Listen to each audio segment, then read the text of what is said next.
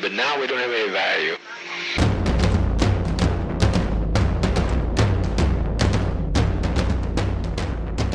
It's your death sentence for this week. Um, just me on this episode. Uh, Langdon Eden are going to be recording their own thing. You know, I don't know what they're actually doing. Um, we- we're always talking in Discord, and I, I never keep up with what they want to do for their episodes. But uh, they will delight and amuse and entertain you with something. It could probably be related to a sci-fi novel that's brilliant, but you've never heard of it, and a prog rock band. That's kind of their jam. But um, I'm here with uh, Isabel Waidner. Hello, it's really nice to, be here with you, actually. Yeah, and they. I mean, if you've been concentrated, if you've been tapped into British writing for the last five years, maybe I don't know, um, you'll probably know about them. Um, and if you've been into a bookshop lately, you will have seen their books. I uh, the Isabel Waidner branding of books. I, I really love it when writers have a little visual branding for their books. It's so good. Um, and and theirs is very uh, stands out like big bold primary colors, an animal, some weirdness, typology just going every which way. It's brilliant. Um, so yeah, Isabel, welcome to the show. Uh, thanks for writing great books for the last decade or so. and um, yeah, hi. How, how's it going? Hi, thank you so much for having me. Hey, shall I say a little bit um, something about this branding? It's kind of come across really um, kind of like um, exactly how branding not normally works. In other words, it's come across in a kind of like grass grassroots um, way because these sort of animals, weird animals, they obviously kind of appear in my fiction, so it's not that surprising. But the first um, person who actually came up with this kind of like collage style that has since um, appe- reappeared on all of my covers has been the artist Linda Stupart, who made the cover for my um, second novel, We Are Made of Diamond Stuff. The cover, the original cover, that is the one that was um, published with, with a tiny Manchester-based indie press called Dostoevsky Wannabe. Yep, love them. So they really um, were the first who came up with this kind of style of having like weird body parts and like diamonds flying around and ice bears and po- uh, polar bears, I mean, and um, all sorts. And then my next publisher, Peninsula Press, they got their designer sort of mimicked Linda Stupart's style on Sterling Karat Gold, for example, and the reissue of We Are Made of Diamond Stuff.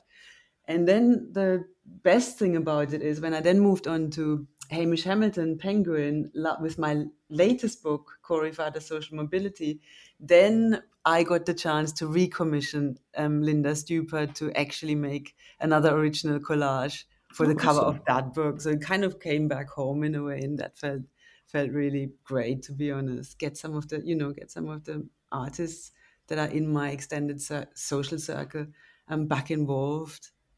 Yeah, that's that's cool though. You- You're like kind of, yeah, you're in a, a bigger publisher now, but kind of bringing people along with you. That's the idea, exactly. Exactly. I kind of wanted to to talk a bit about that uh, publishing. I, I don't normally speak about the you know how the sausage gets made with with writers on the show. More interesting you know, stories, ideas, stuff like that. But I, think this actually ties into both the themes of the book and the stuff that I kind of want to talk about a bit later about like class and the avant-garde and politics, kind of stuff like that. We, we- may I I've like the worst ADHD of any human on earth, so we may talk about literally anything else. We may never touch those subjects at all. Um, Perfect.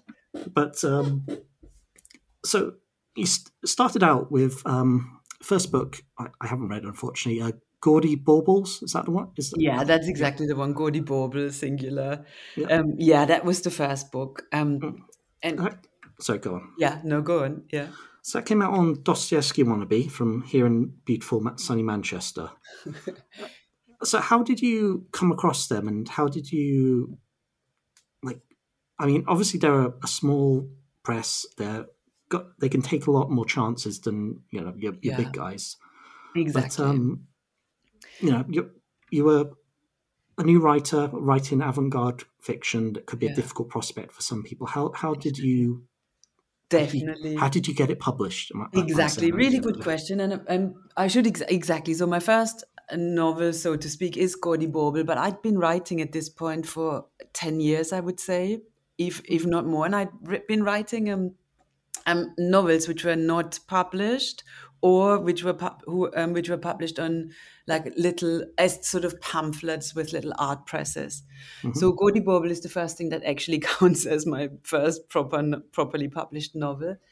And exactly at the time, my writing was kind of, I guess, more in sort of a what we might imagine when we hear sort of kind of classic avant-garde style, so properly experimental, formally experimental, but um, with a really kind of pronounced queer um, trans drift going through it already, which I guess makes it different from like any historical avant-gardes to some extent. But yeah, it would have been, it was impossible to publish, obviously. So I found these guys on the internet. Literally, they're two working class people, Dostoevsky wannabe, um, who ran that press on basically a zero bu- budget. It was a print on demand um, scenario.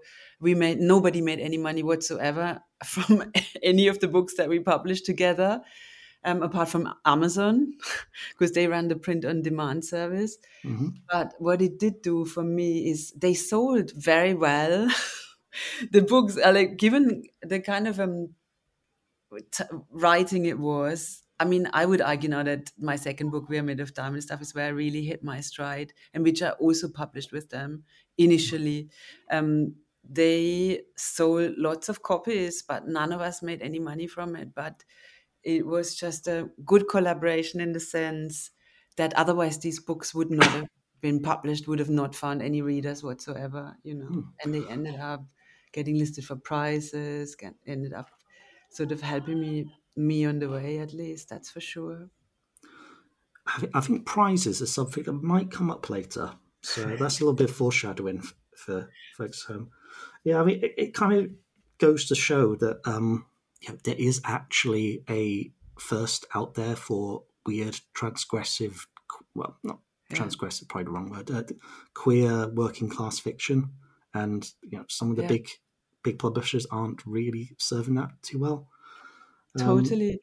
Yeah, I would completely agree. And also for more to the point, also for um formally innovative. Like I don't really want to use the word ex- I, I guess these days I don't know if my latest novel is experimental as such, but um, formally different, formally innovative, they definitely are. And I think once you combine the two aspects, like A, formally innovative, and B, queer working class, then it gets a bit too much for most um, Yeah. mainstream Like- publishers.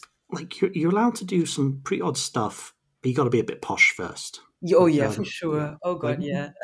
Will Self can publish his giant um, modernist epics, but he's got to be Will Self first. He Yeah. can't can't just be some lad from the estates. That's true. Um, so um, yeah, I, I want to kind of drill into that a little bit here because. You use the term which I loved, classical avant-garde, which which is very paradoxical. That's uh, Yeah, is. there, should not be a classical avant-garde because that's, That's not what avant-garde is supposed to do, right? But Yeah. but at the same time, I know exactly what you mean.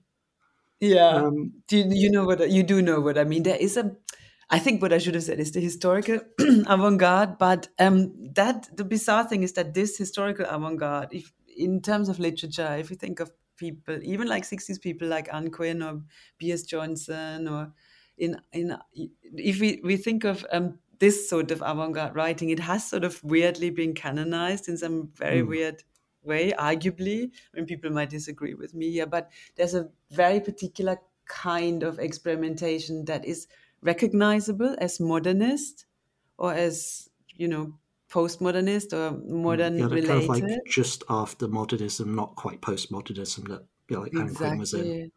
yeah exactly exactly that is what i mean sort of like um it's a particular kind of way of writing fragmented writing um you you, you recognize it when you see it Hmm, and yeah. i'm not doing i'm my sort of um way of wo- working with form is totally different to that and that's the other thing that you're not really meant allowed to do you're not really if you're doing experimental um, literature or innovating in, in form then you're meant to do it in a particular way mm.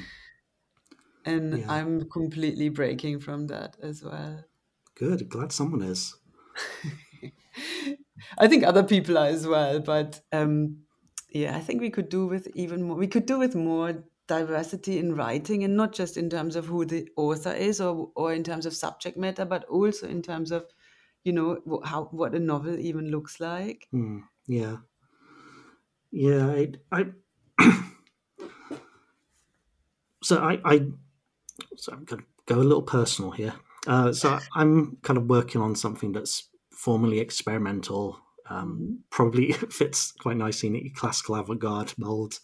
Yeah Um, Okay. and I'm going forward for. I, I'm not going to name the exact um, writers' workshop I'm going for, but it's like a. It's for people in the north. Let's okay yeah. And I'm kind of worried because a I'm not northern at all. I'm Uh, from Cornwall, which is as least northern as you can be. you And b I kind of get the impression that when they when some people some like posh folks from London are thinking about the north, they're thinking about crumbling housing estates, poverty, and so on. They're thinking about particular kind of, of story from the north that they want to hear, definitely yeah and I'm I'm not going to be able to provide that in any way whatsoever. yeah yeah And yeah, if it, there's a certain acceptable. If you can be working class, but it's got to be realist. You can be surrealist, but you can't be working class. exactly exactly Uh, there's yeah, there's a lot of unwritten rules in British, Exactly. particularly in British writing. Americans are actually a little bit better with this stuff. hmm They've had uh, published a lot of interesting stuff from a lot of people from a lot of weird backgrounds, and um, Yeah. but yeah, Britain. We'll get into British class structure later because that's a whole kettle of fish. But um, so I, I always hate asking for like elevator pitches. So let's just get the Co- Corey Fah social mobility kind of rough précis out the way. So Corey Fah is a writer who lives in London with their partner, wins an award for fictionalization of social ills. I got that right, didn't I? social evils i think Social evils, right? Close, close. it's very close Yeah, I, I finished this a month ago, so there's going to be a little bit so that going to fall out of my head.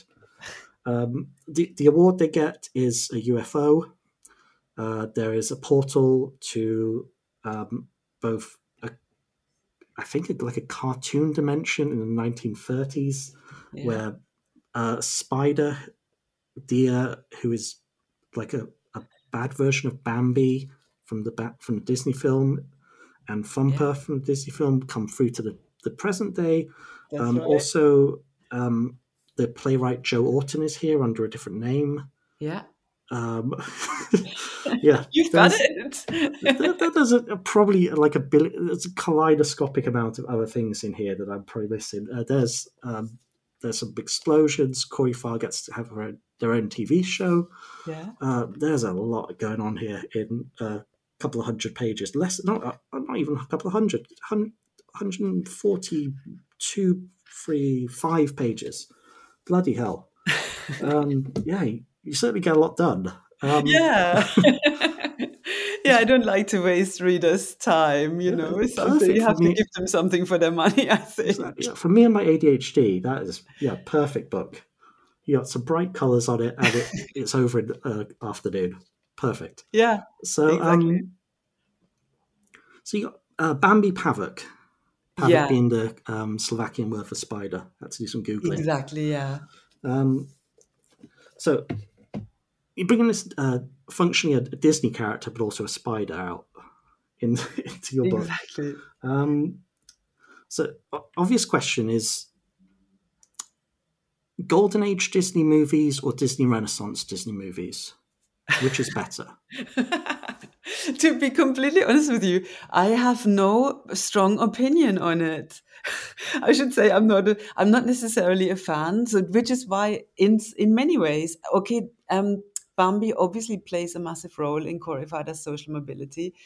Um, but it's a sort of a misfit version of Bambi, so it's kind of like exactly it's a it's a kind of a version of the, the Disney character, but sort of queered in a way and made a turn into a misfit, and it's got it's sort of a hybrid spider Bambi, like you said, Yeah. and um, the kind of function it fulfills in the in the fiction is that it sort of represents some of the main character Corey Fah's backstory. That's sort of a little bit the function it fulfills. So I wanted a, a character that sort of embodies some of like maybe childhood trauma, trauma. As we all know, Bambi lost his mother tragically, you know, and um, so. eh, But I also wanted it um, queered, as I said. So that's the sort of function that um, this Bambi fulfills, and also as as you said, Corey Fah wins this prize, but doesn't never quite get hold of the prize. The prize is always sort of slipping out of reach. They don't manage to um, get it, and they put that down arguably to their inexperience, you know, to their lack of um, social capital, to their not understanding how um, prize structures, how prize winning actually work. And then this Bambi pops up instead of the prize, and it keeps um, getting in the way of what Corey Fah actually wants. It keeps sort of causing trouble. It, it's like this really unruly thing and interferes with everything that the main f- character actually wants to achieve and do.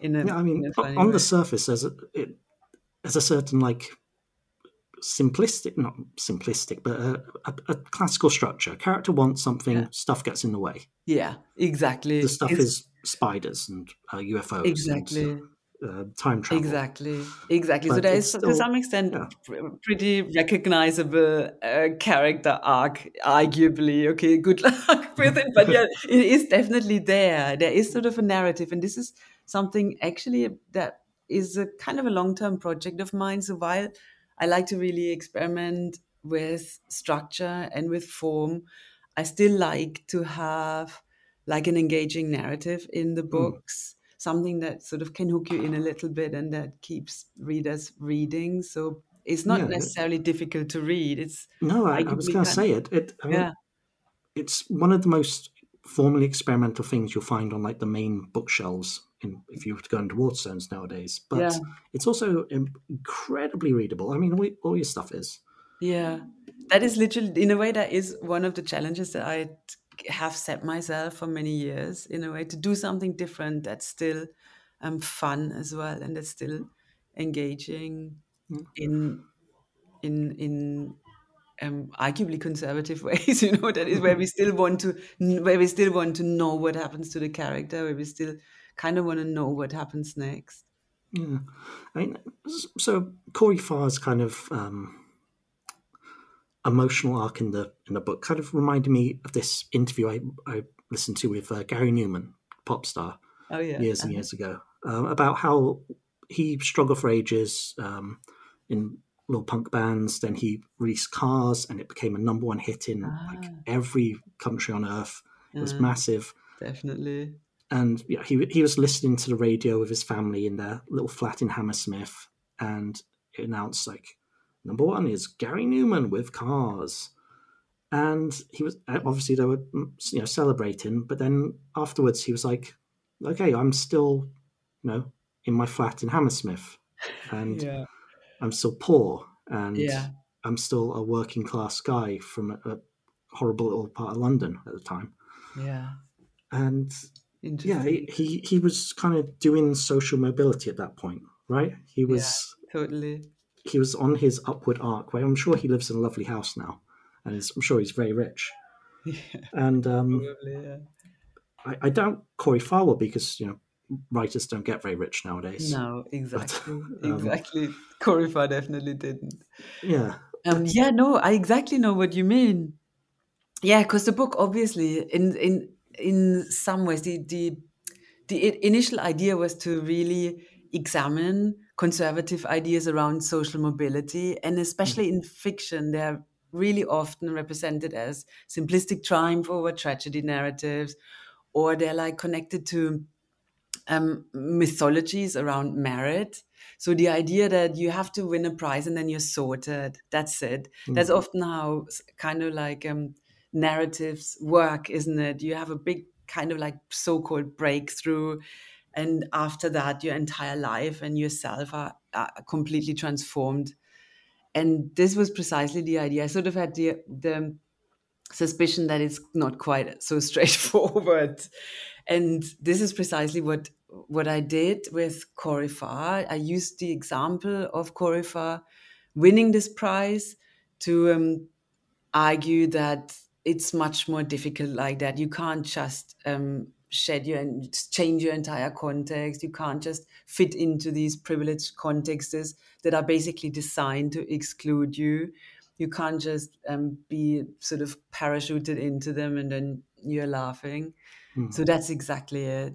So once mm. Corey Fah is in these sort of um, context of social power, supposedly an opportunity as a result of their win, they um, they have to constantly contend with their difference, and especially in the shape of of Bambi Pavok, the character, um, getting in the way in this sense. So I think that's what the book does in a mm-hmm. kind of like more um, social criticism type way. Mm. And I mean, the other big presence in the book is uh, Joe Orton. Uh, he's goes by the name yeah. Sean Orton, Sean Saint Orton in the book, but it is yeah, uh, it is the the playwright Joe Orton. Um, yeah. for, for, folks at home who don't know who that, that is, because I, I I know him like through chance, someone taking me along to one of his plays. Uh-huh. Obviously not one of his plays because he died long before I was born.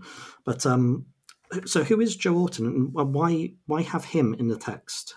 Yeah, really good question as well. So it is a character in there that basically has Joe Orton's backstory. Uh, backstory. It's an entirely fictionalized version, obviously, of Joe Orton, but um, it, it is a character that I that deliberately has Joe Orton's um, backstory, or it is a fictionalized version of Joe Orton, and I wanted to bring him in because um, to me to make this um, because Joe Orton he was a 60s playwright just to give you the um, the headlines, who was also working class, also gay. So who was very successful for a short period of time. So in the 60s, this working class guy, gay guy, um, got a few big um, hits in theater, which was a very conservative um, discipline at the time, even more so than now. And, and his plays, they were satires, they were sort of fast, farcical, they were really big critiques and of um, society, and they were often seen to be shocking. So in a way, they're doing they did at the time a similar kind of thing that I'm doing now. You sort of mm-hmm. kind of like sat- satire, kind of gay satires of Britain in a way. Um, but what was interesting um, about him and the reason why he's so important to the book is be- he managed to achieve this success eventually, a completely unlikely success, much like Corey Fah, and um, he had these hit plays and within six months and he won a big prize. So at the beginning of i think 61 it was um, he won uh, the biggest prize for drama there was at the time. I think it was at the time called the evening standard award for best play and he won it. And within six months of winning that prize he was murdered by his um, long-term partner kenneth halliwell. So there to me there was a um, a really distinct precedent or really distinct example of somebody who should not be doing well doing well but this success being very short lived because mm-hmm. in a way his background his sort of more longer term background is um, sort of somehow caught up with him if you want to sort of articulate it in that way so to me he's like a historical precedent to some of the ideas i wanted to explore around social mobility can, the the question really was like, can it actually ever go well for people like us? You know, is this like something that's going to happen to Corey Fah, who's like some thinly disguised version of me in a way, in a way. Um, so that's why. Um, so he he's in there as a con- as a connection to a longer gay working class history in a way.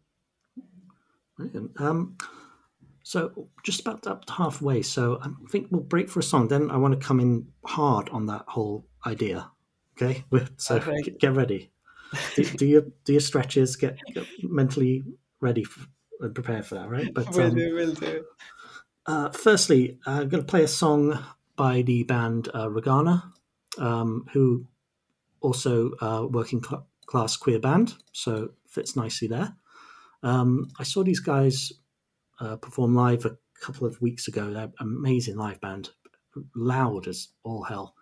Um, there's only two of them. They're from the US. They've been going a few years now and play a kind of uh, kind of sludge metal that you'd be you'd like if you listen to say Thou, who they collaborated with, uh, Vile Creature, bands of that nature. They're absolutely brilliant. They've got a new album out uh, very shortly.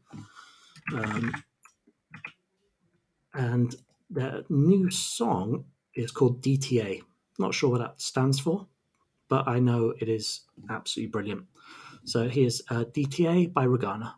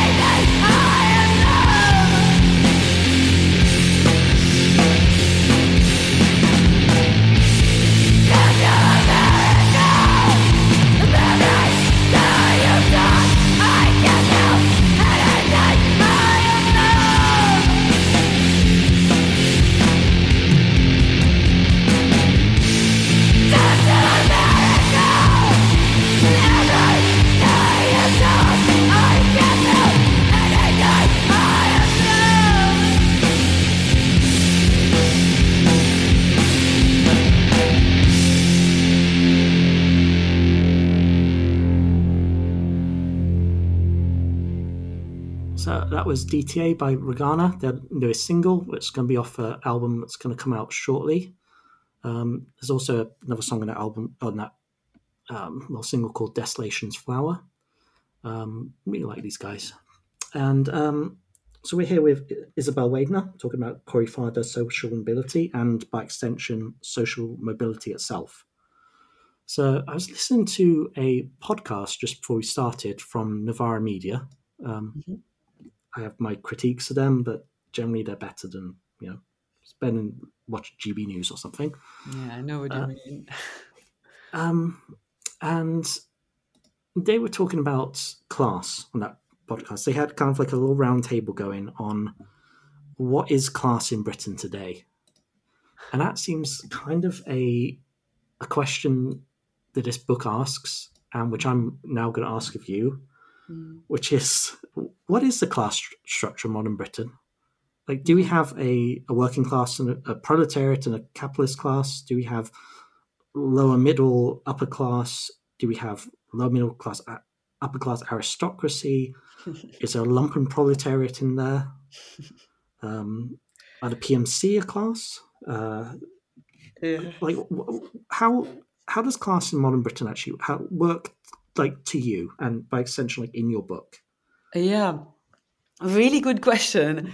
Um, to Big begin question, with, I know. It's a it's a really good question. Do you know what? I wouldn't wouldn't mind hearing your take on it. Oh I, God. Yeah, I don't. I to be completely honest with you, I haven't got like a generalized class analysis. I sort of see my entire life.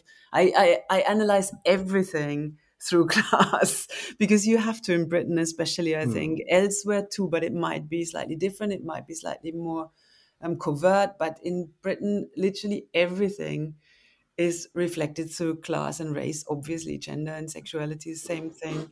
Um, so I wouldn't couldn't give you like an overriding um, generalized theory of class, but I could, for example, talk about um, how it plays out in in novels, in literature at the moment. And you made a really good point earlier when you said, um, if you're working class, you you're you're you're writing realism. There is no mm-hmm. question about that. Yeah, you you're you're sort of um, identity in that sense um, is connected onto what you're allowed or meant to write, what the expectations are about your literary output. So I mean, I don't know, think of like the successful working class books, I guess, like even Doc Douglas Stuart or whatever, um, is, is classic old school kitchen sink realism. And I guess there's mm. nothing wrong with it, but it's very, very limiting. Obviously, um, cl- when you class in literature, the expectations are also always that you're white, usually that you're male, um, again, that you're probably northern and if there's any meaning in talking about uh, about class for me then it has to be obviously it has to be intersectional to the core. Like i'm not even i am british yeah but this is a, also a twisted version of britishness. I'm not like native Brit- britain british. I'm british by um what's it even called? Naturalization. Um i'm obviously queer. I'm obviously genderqueer i'm i I have all sorts of different. Um, I'm sitting at all sorts of different um, intersections that don't map onto what people in a literary context think of a British working class novel should look like, and that's that's some of the stuff that um, I'm kind of putting to work, I guess, in all of my fiction. This sort of otherness and this sort of um, this sort of um, being a, sitting at diff- a different position compared to most other people who who publish as novelists that I sort of put that make that I sort of developed that difference in my fiction in terms of its form and in terms of its content as well. So it it's properly fundamentally embedded in all of my work. Um, and yeah i guess in terms of social mobility i guess i'm doing better than my my character. So i uh, you know i'm i'm kind i've been doing that for many many many years and i'm sort of much i'm sort of like at least a little bit more solid financially. I've got a full-time job which i didn't have for a very very very long time. Not just you know during a time where i studied. I didn't actually originally studied. I didn't have the privilege to do a degree. I sort of had to go into it very much sideways. I now have a PhD, but I got awarded a scholarship in my late 30s um, based on my kind of based on having published these pamphlets that I mentioned previously. Mm-hmm. So I got in there without having a degree or without having an MA because um, I could have never afforded afford, afforded them. And obviously now since I've I've finished my PhD, then certain possibilities open themselves up to me in in terms of like a academic academic labor and academic work. But it's taken me up until I was in my 40s to have a proper pay proper paying job that was anything other than minimum wage and that was anything other than zero hours it wasn't even called that then it was just mm-hmm. called being paid underhand yeah. with nobody paying you know below the tax yeah. threshold that's what it was called yeah so so yeah um, i mean something probably the american listeners aren't going to re- they've probably experienced it a little, but it's it has a different valence in the UK where working class identity is very weaponized against progressive anything. Mm. Um, it, it, currently, it's been you know weaponized against um, people arriving on small boats from abroad, uh, mm. big onto trans people, just mm.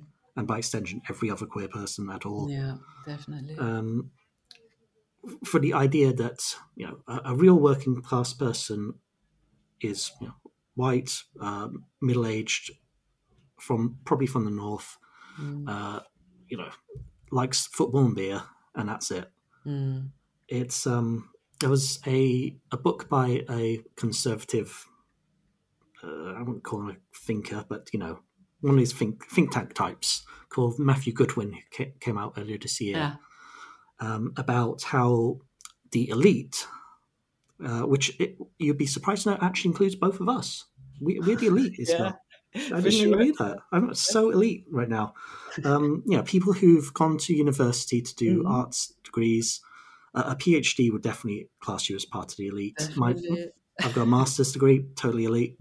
Um, yeah, and because uh, you know we uh, don't exactly have the most mainstream uh, identities. Um, mm. We'd also very much class as the middle class elite that's um, destroying the country. Mm. Uh, I wish I could destroy his country. trying so hard, it's just not happening. Yeah, and um, things on. Yeah, there's, and it kind of comes up in, in the book as well. There's a, a definite sense. It's never stated outright, but the um, that the the people who who run the um, the award and who run the TV show that Corey Fah ends up um, writing, mm. have a very like patronizing attitude towards working class people, towards queer people, seen as kind of like, mm. a, like a new fashion. Oh, everyone's trans nowadays, right? Yeah, yeah. And um, yeah, that, that's it's no better or, than Matthew Goodwin's ideas about class and identity. Yeah, and um, they seem very willing to monetize uh, Corey Fah's identity. Yeah. Um, yeah. Uh, I is that something that's you know you, you, you purposely put in the book? Is it something you, you look out for in in the real world?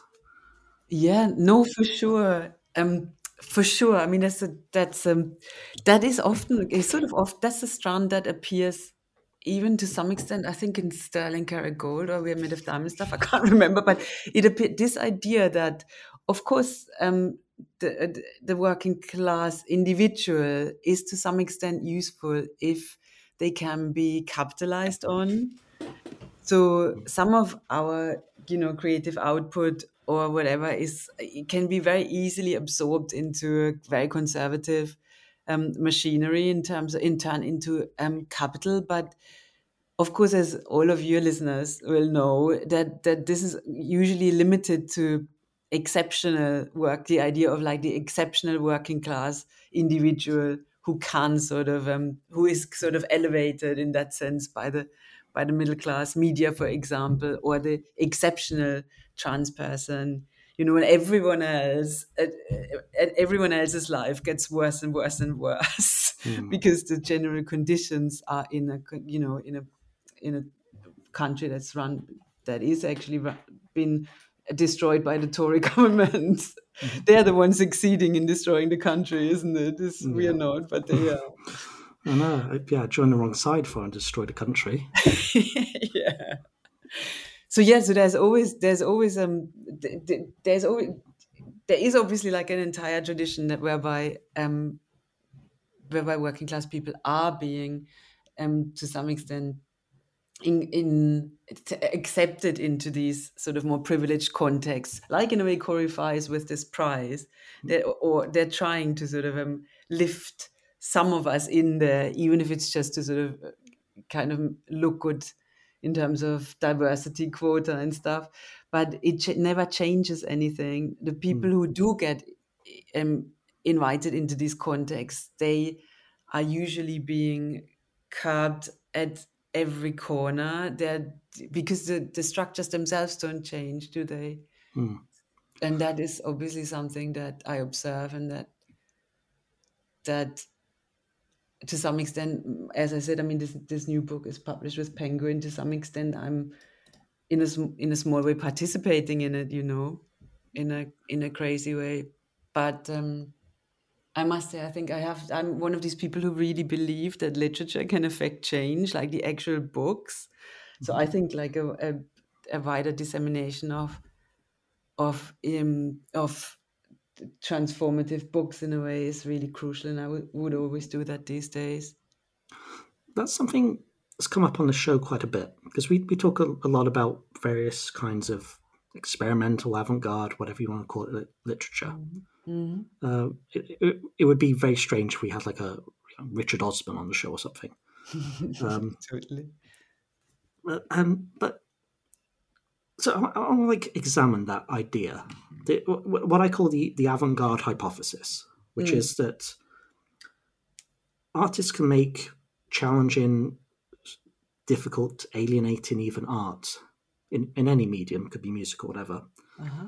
and people can consume that art, uh, read or listen to it, and that can make some sort of positive uh, change by kind of showing them the arbitrariness of the everyday by you know um, these, these, cliches about like uh, waking people up from their slumber mm. um, things things like that mm. it, it, i mean is that how you, how you see what you're doing is is there like a different way we can we can see that avant-garde hypothesis and how that can work and how, can it be made to work better interesting I mean, I think these days, I don't think you're gonna eh, you're gonna ever shock anyone anyone out of out of their sleep.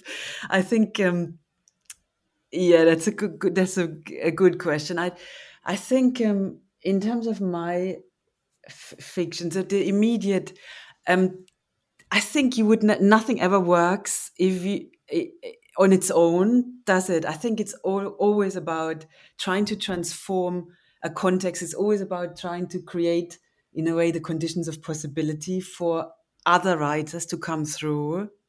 That's what I, how I often think about it. And um, for example, so it doesn't interest me of being the, it doesn't i do not want to be the only writer mm. who writes formally innovative fiction in that way that has a sort of like a queer and working class aesthetic to it and content i i don't want to be one of a few i want there to be lots of us and I think obviously, um, I mean, in this kind of sense, a visibility in Waterstones, a visibility in like whatever the Guardian, whatever you you think of them, um, is helpful because it, it it makes it gets more people engaging with very different kind of stuff. You know, where they're being presented with, like you said, with like Richard Osman everywhere. They now suddenly have a, a they have alternatives. It's obviously not just me. They have like some alternatives. And if that sort of shapes some of the um, future literatures that we're going to see, that we see being written and that we see being published, I think then we're starting. Then we're starting to talk. And this kind of stuff was always important um, to me. That's why I always so I um, ran a reading series with um, with the artist Richard Porter at the ICA in London, for for a few years called Queers Read This, and the idea was exactly to kind of give a platform for um, queer trans writers of color, working class writers who are doing interesting stuff in terms of their writing. In other words, not um, kind of the, the, same stuff that everyone else is, which is like straightforward realist novels, arguably. So this kind of like, and this this reading series, it was kind of came when there wasn't that much of that kind of stuff around yet. It's got much better in the last few years, but there was nothing. And um, they were always packed. There was always 150 people there. It was always completely sold out. And that sort of showed us that there's a real appetite for different sorts of um, writing, for different sorts of literature. And um, I think that's the idea. I think the idea is to get more people doing it, more people reading it, more people um, getting together and, and, coming up with something that's totally unexpected and a little bit surprising because we really need some new ideas. Yeah, um, reminds me of the um, a term from uh, Mark Fisher, um, popular modernism.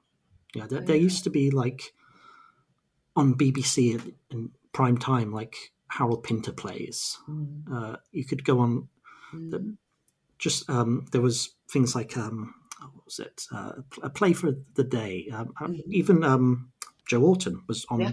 His stuff was on was produced by BBC. Yeah. Was put on where you'd find Strictly Come Dancing today. Exactly. And that has been really lost over exactly. the last few years, and mainly because this patronising attitude towards the working class that they just wouldn't get it. Yeah, Exactly. So you hit the nail on the head. You say it, you, you sum it up perfectly. So I'm not so much interested in like change in the, the response of one individual. I'm sort of interested in actually making this stuff that we are doing actually controversially more popular, more mainstream. Because exactly like you say, like Joe, Joe Orton's plays, they were super subversive.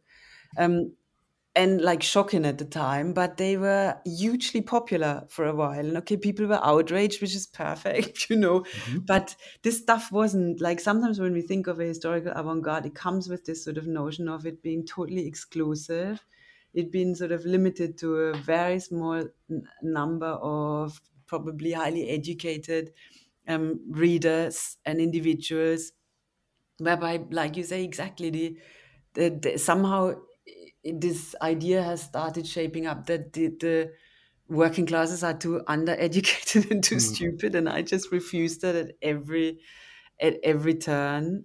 Yeah. It's simply not the case. It's like maybe you know you have to think maybe this kind of stuff that um, we are often told is mainstream. Maybe that is not at all that is not as universal as we're often told it is. Maybe it's designed um, to appeal to the middle class, white middle classes, but the kind of stuff that we produce is actually is arguably you know maybe more easier maybe maybe people like us find it easier to read our works than they find richard osman's work you know. They might find richard osman's work work completely unbearable and incomprehensible. Whereas which is kind of like um you know i don't know personally i've not tried it but what i'm saying is there there is an assumption that our stuff is not um, fit for popular consumption, whereas the, I would argue it absolutely is. Hmm. And the irony is, it's the, the BBC, it's cultural institutions who are supposed to be shaping popular, uh, like the hmm. popular mm. imagination, the culture of this country, mm. who have mm. decided, oh no, everyone's too stupid now. But hmm you made people that stupid. Mm, totally. that was your that was your job to not make people so stupid they can. I mean, it's also this.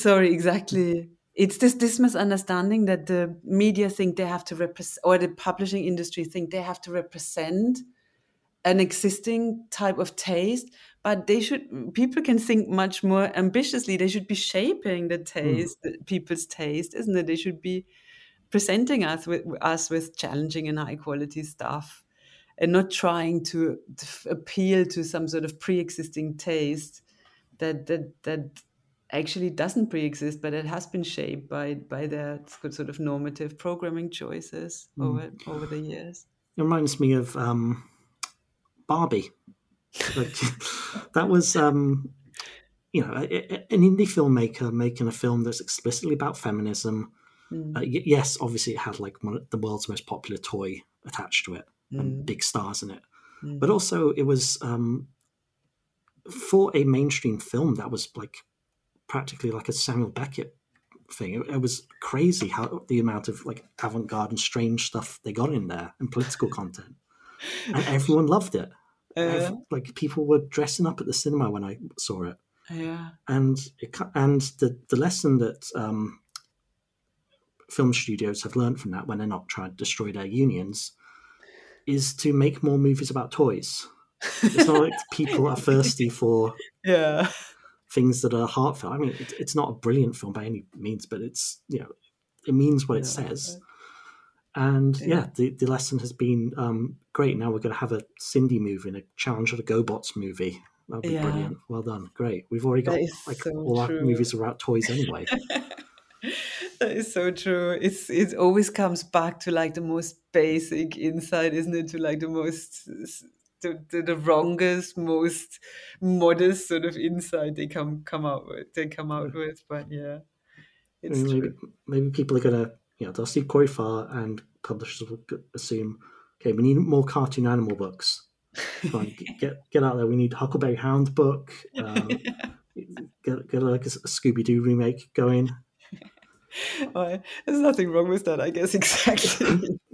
You, you do seem to like your cartoon animals in books, so uh, that would probably be. Uh, say again. Sorry. Say you, you seem to like your cartoon animals. I remember there was like yeah. little cartoon animals in um, Sterling as well. Yeah, that's really it's really true. There was and there's there's sort of weird little animals in We Are Made of Diamond stuff as well. People have been asking me that question, I've, and I haven't actually been able to respond to to I, to give a good answer. I think I sort of like the idea that there's always something that's my char- my human characters are sort of quite stubborn and unruly often, but the animal characters are off or are out of this world, stubborn mm. and unruly. So I think. I use them as just something else. There's like an extra layer of unpredictability and an extra layer of you, you don't know what's coming your way. I mm. think that's usually the function they fulfill. So one of so, so the last question here. It mm. might be a weird one, but it kind of came up when I was reading the book, which was that I, I'm like I'm a, I'm very visual when I read stuff. I, I like to like be able to see people. I, I- I even like cast the books sometimes. Like I'll put Hollywood actors in different roles if I, if I know like someone should be Brad Pitt or whatever. But when when you write, I, are you imagining this as a film or a cartoon or both, like Roger Rabbit? Like, what what is the like like if I was to see this the way you see it, what would I be seeing? That is a really very, very good question. So at the beginning, I saw Bambi as Bambi, in other words, as a cartoon, but very quickly, like in the second chapter, it is actually said that Bambi is a naturalistic presence. Bambi can smell Bambi. That It's actually like um, a little deer with spider legs, with eight spider legs. So it, I, where I started having a literal Bambi in my mind, say in the first chapter, when it appears, then it then it very quickly becomes like its own thing, and that's um, so that's and that's also then what Linda Stupart took for the cover. It's not it doesn't look like Bambi anymore at all. It looks like a, a little deer. So that's that um, that has changed. That cha- it has changed in mm-hmm. the writing pro- process to some extent. So yeah, first it was a cartoon, and then it was just like an a, a, a sort of a weird hybrid animal. Hmm. Yeah, I- I was kind of I was kind of seeing the the part set in the forest as being like you know a classic Disney cartoon, Yeah. and then Corey Fah's bit being like a modern like British TV show. Then when it goes back to 1967, it's a bit grainy on film, and I, like I said, I, I, I have to visualize everything. Otherwise, if I can't visualize something, I I'll put down a book. And it, I, I really need like um, all authors to do maps, like fantasy authors do. Just draw a map in front of the book. I know that would be. I quite like maps myself, to be honest. Yeah.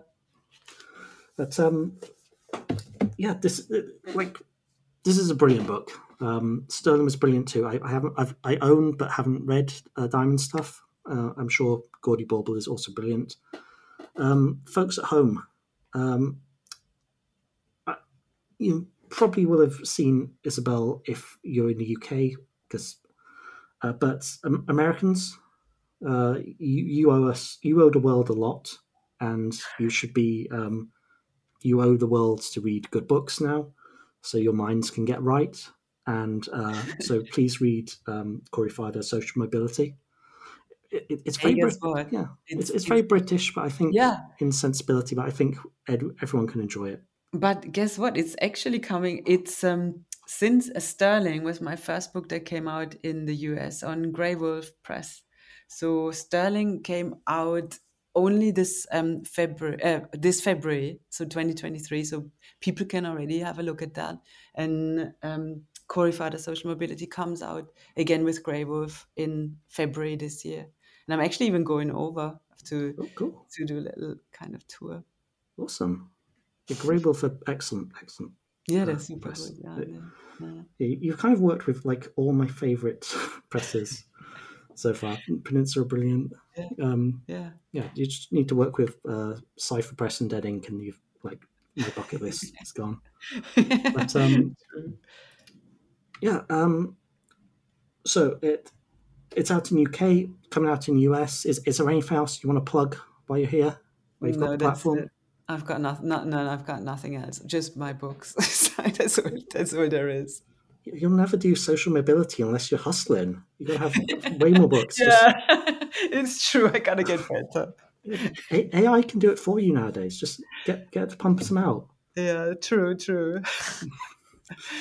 But um, yeah, so uh, folks at home, Isabel Waidner, Corey Fah Does, Social Mobility, brilliant book. Go read it.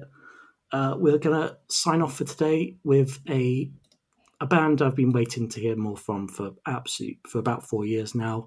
Tomb Mold out of um, Montreal, uh, one of the kind of like maybe top five death metal bands in the world right now, uh, along with Blood Incantation, who also released a new album today. So Mold play like old school death metal, but it's also very proggy. Um, they've like turned the proggishness up like maybe like twenty percent on this record. Uh, the song I'm about to play, uh, "Will of Whispers," has, as you'll hear, like a little like little jazz interlude. Sounds like um, what are you called? Uh, not Hall and Oates, the other one. So yeah, it sounds really, really chill. Then, then obviously it pummels your face. And um, yeah, this a, a brilliant, brilliant record has a cover that it looks like a DMT trip, which is just all you want from like cosmic weirdo death metal nowadays. That's what what we're looking for, and they deliver it to us. Uh, and this is only three guys who make all this crazy noise. Um, yeah, absolutely brilliant. I'm, I haven't listened to the Blood Incantation record yet, but I'm sure it'll be just as good. Um, so stick with us uh, because uh, Langdon and Eden are going to uh, do their thing. Uh, we're going to have stuff from uh, coming up over the next few weeks and months. Yu Miri's new book, the end of August, which is an absolute brick. It's like 900 pages, but I'm, I'm going to read all of it because it's incredible. Yu Miri is one of the greatest writers in the world right now. Um, Alison Rumfitt's new book, Brainwyrms, has been sitting on my shelf since I got the press copy in like March. It's finally dropping in October. It's going to make you throw up. It's so great. Um, and there will be more fun. Uh, we'll do more social mobility through podcasting on this podcast. Uh, here is Tomb Mold.